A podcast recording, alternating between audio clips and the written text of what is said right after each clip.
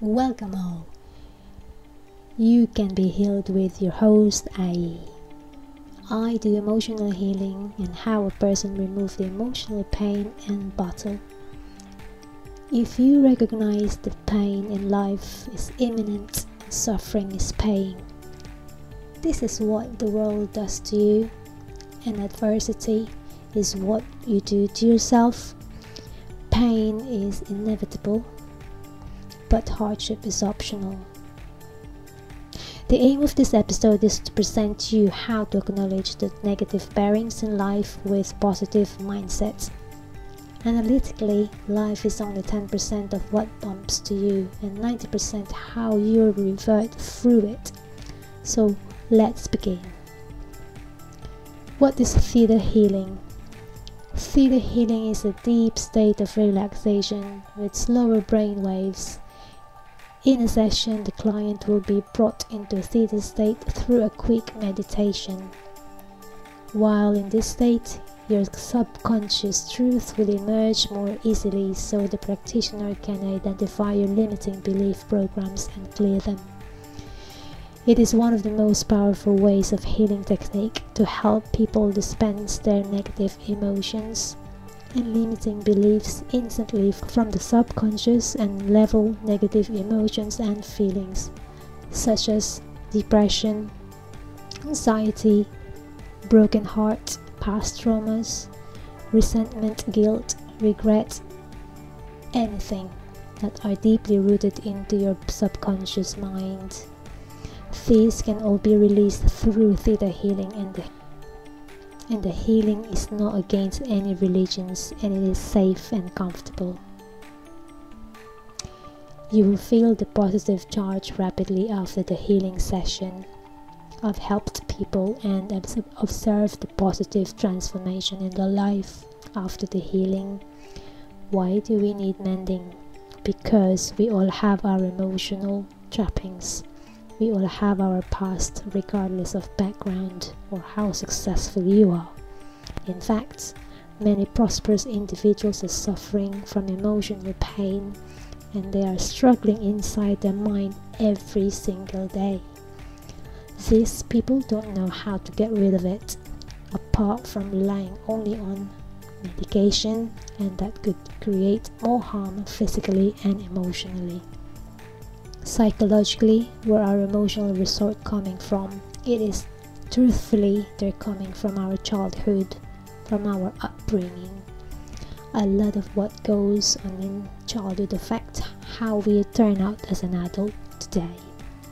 Part of our limiting beliefs are coming from our parents from our school system our society our community our friends and also the colleagues that surrounds us. Those limiting beliefs makes us who we are today. The fascinating thing is those limiting beliefs they do not really belong to us. They're not ours. They belong to others. I know several people don't want to consciously acknowledge that they have been damaged mentally or emotionally. What do they do?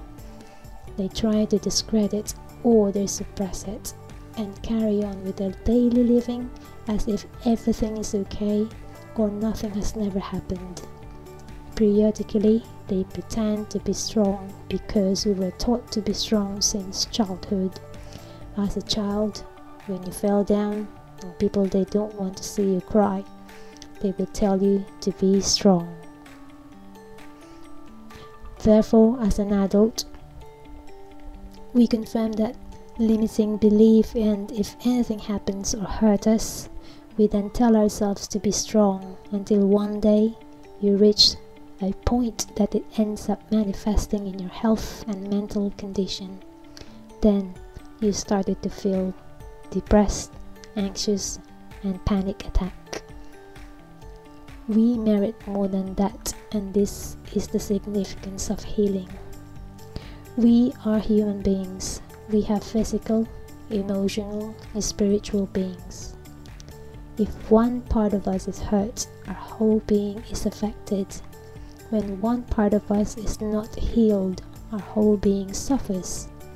It is so vital to care for ourselves, we have to care for our part of us.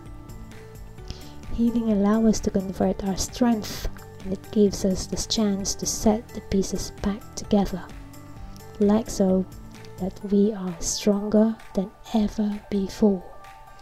It allows us to describe ourselves as survivors, not as victims. If the mind and soul are not aligned with one another, there will be a void for peaceful disposition of life.